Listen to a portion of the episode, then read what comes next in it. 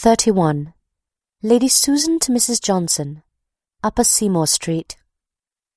My dear friend, that tormenting creature Reginald is here. My letter, which was intended to keep him longer in the country, has hastened him to town. Much as I wish him away, however, I cannot help being pleased with such a proof of attachment. He is devoted to me, heart and soul.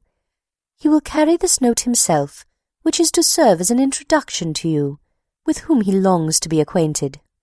Allow him to spend the evening with you, that I may be in no danger of his returning here.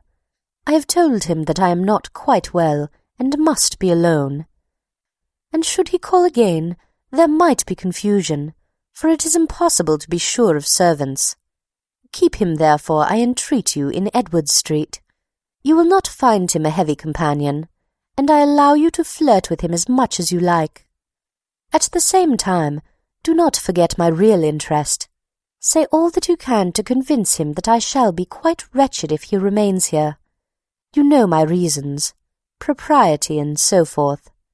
I would urge them more myself, but that I am impatient to be rid of him, as Mainwaring comes within half an hour. Adieu. S. Vernon.